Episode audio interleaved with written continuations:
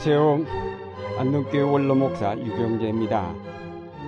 로마서 8장에 나타난 대로 성령의 하시는 일을 보면 우리를 죄와 사망의 법에서 해방하시고 육신을 쫓지 아니하고 성령을 쫓아 행하도록 하시며 하나님을 아바 아버지라 부르도록 가르치시며 우리가 하나님의 자녀인 것을 증거해 주십니다. 성령께서 우리를 죄의 밑바닥에서부터 구원하실 뿐 아니라 높이 들어올려 하나님의 자녀의 자리까지 이끌어 주십니다. 그러나 이와 같은 성령의 역사로 구원을 받은 하나님의 백성이 아직은 이 세상에 머물면서 고난을 당할 수밖에 없고 속으로 탄식하며 우리 몸의 온전한 구속을 기다리고 있습니다. 성령께서는 이렇게 소망 가운데 기다리고 있는 하나님의 자녀들을 도우시며 대신 간구해 주시는 역할까지 하십니다. 성령 강림절을 맞이하면서 성령의 여러 가지 역할 가운데 특별히 믿는 우리를 위하여 하시는 역할을 살펴보고자 합니다. 먼저 성령께서 우리의 연약함을 도우신다고 하였습니다. 이미 성령의 인도하심으로 그리스도인이 된 우리이지만 여전히 우리는 연약한 가운데 있습니다. 사도 바울은 누구보다도 뛰어난 신앙의 사도였지만 그처럼 자신의 연약함을 안 사람은 없었습니다. 그는 자기의 약함만을 자랑하겠다고 하였습니다. 바울처럼 우리도 진리를 배우면 배울수록 더욱 모른다는 사실을 발견하게 되고 믿음을 가질수록 우리 자신의 연약함을 깨닫게 됩니다. 이 때문에 우리는 탄식하며 우리 몸의 구속을 기다립니다. 그러나 이와 같이 자기의 약함을 알게 되면 자연 성령의 도우심을 간구하지 않을 수 없습니다.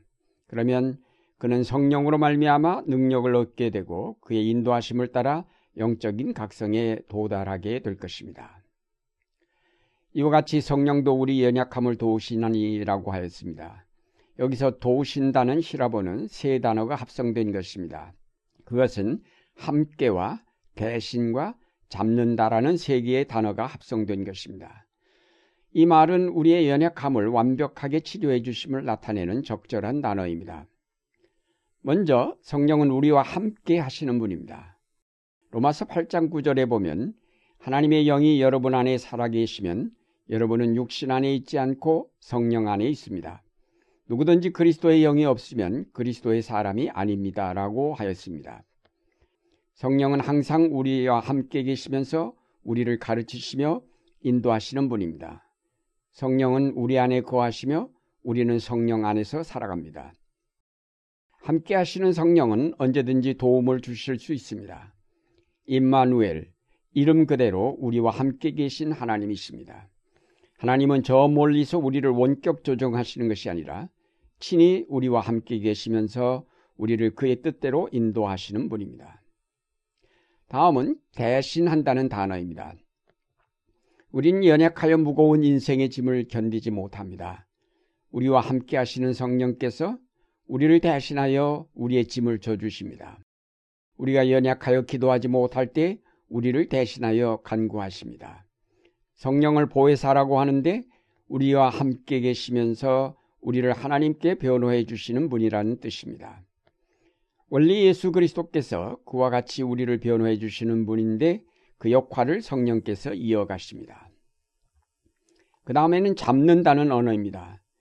넘어지지 않도록 붙잡아 주는 것입니다. 연약한 자는 비틀거리게 마련이요. 때로는 넘어지기도 합니다. 성령께서 그때 우리를 붙들어 일으켜 주시고 부축하여 우리로 진리의 길을 걸어가도록 이끌어 주십니다. 성령께서 우리를 붙들지 아니하시면 우리는 곧 넘어질 수밖에 없습니다. 유혹에 넘어가고 시련에 견디지 못하며 불의 앞에 무릎 꿇고 거짓과 타협하게 되며 육체의 안일함을 쫓아 게으름에 떨어질 것입니다. 성령은 우리 곁에 계셔서 우리를 붙들어 주시며 우리를 격려하시며 우리로 죄의 유혹에서 벗어나 진리를 따라가도록 이끄십니다.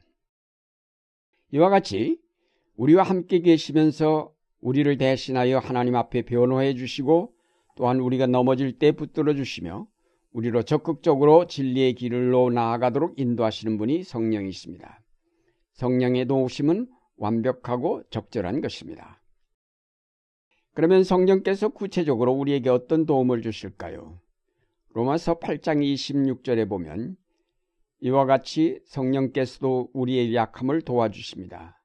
우리는 어떻게 기도해야 할지도 알지 못하지만 성령께서 친히 이루 다 말할 수 없는 탄식으로 우리를 대신하여 간구하여 주십니다라고 하였습니다.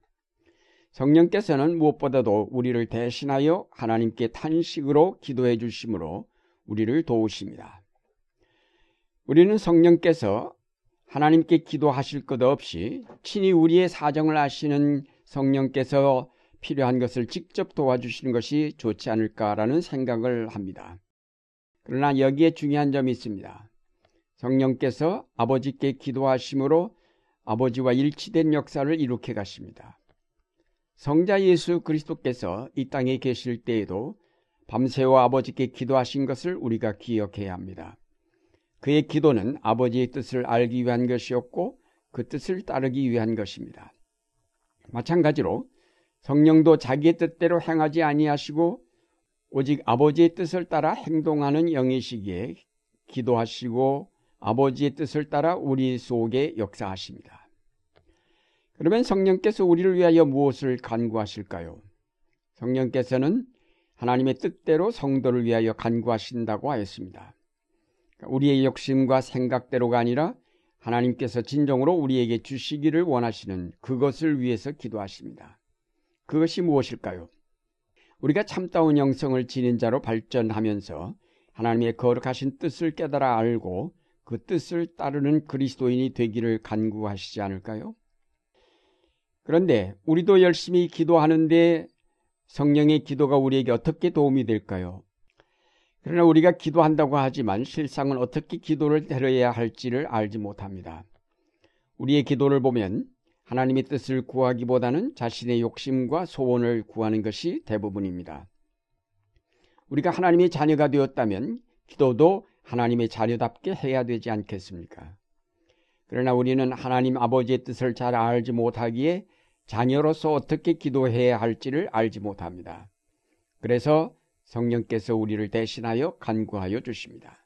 하나님 아버지의 뜻을 잘 아시는 성령께서 우리를 대신하여 간구하신다면 그 기도는 합당한 기도요, 곧 응답될 것입니다.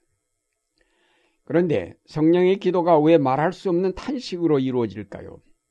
그것은 첫째로 성령께서 무지하고 연약한 우리를 궁휼히 여기심으로 오는 탄식입니다. 너무 약하고 너무 무지하여 영적으로 그 몰골이 처참하기에 그를 불쌍히 여기는 마음에서 나오는 탄식입니다. 둘째로 우리는 너무 낮고 무지한 자인데 반해 하나님의 뜻은 너무 높고 거룩하기에 이것을 중재한다는 것은 참으로 어려운 일입니다. 성령께서 그 현격한 차이 때문에 탄식하실 수밖에 없습니다. 어디서부터 손을 대야 할지를 알지 못할 정도로 만신창이가 된 우리를 하나님이 원하시는 자녀가 되게 하시려는 것이 성령의 임무인데 어찌 탄식으로 기도하지 않을 수 있겠습니까? 셋째로 성령은 우리를 변화시키되 강제로 하시는 것이 아니라 어디까지나 도우시는 자이시기에 탄식으로 기도하시는 것입니다. 그러나 이렇게 성령께서 말할 수 없는 탄식으로 기도하신다 할지라도 하나님은 성령의 탄식과 그 말로 표현되지 않은 모든 생각을 다 하시기에 항상 그 기도를 들어 응답하여 주십니다. 사랑하는 여러분, 성령께서는 우리의 연약함을 아시고 말할 수 없는 탄식으로 우리를 위하여 친히 간구해 주십니다. 우리가 기도한다고 하지만 그 기도의 대부분은 잘못된 기도입니다. 그렇지만 그 기도가 이루어지는 것은 성령께서 우리를 중재하고 계시기 때문입니다. 따라서 중요한 것은 잘못된 기도라도 계속함이 중요합니다. 이제 우리는 이런 성령의 도우심을 깨닫고 나의 고집과 편견을 버리고 그의 도우심을 겸손함으로 받아들여야 하겠습니다. 그러면 여러분의 삶은 능력으로 충만하게 될 것입니다. 사랑으로 변화된 삶이 될 것입니다. 이제 성령 충만한 삶을 통해 하나님께 영광을 돌리는 여러분의 생활이 되시기를 바랍니다.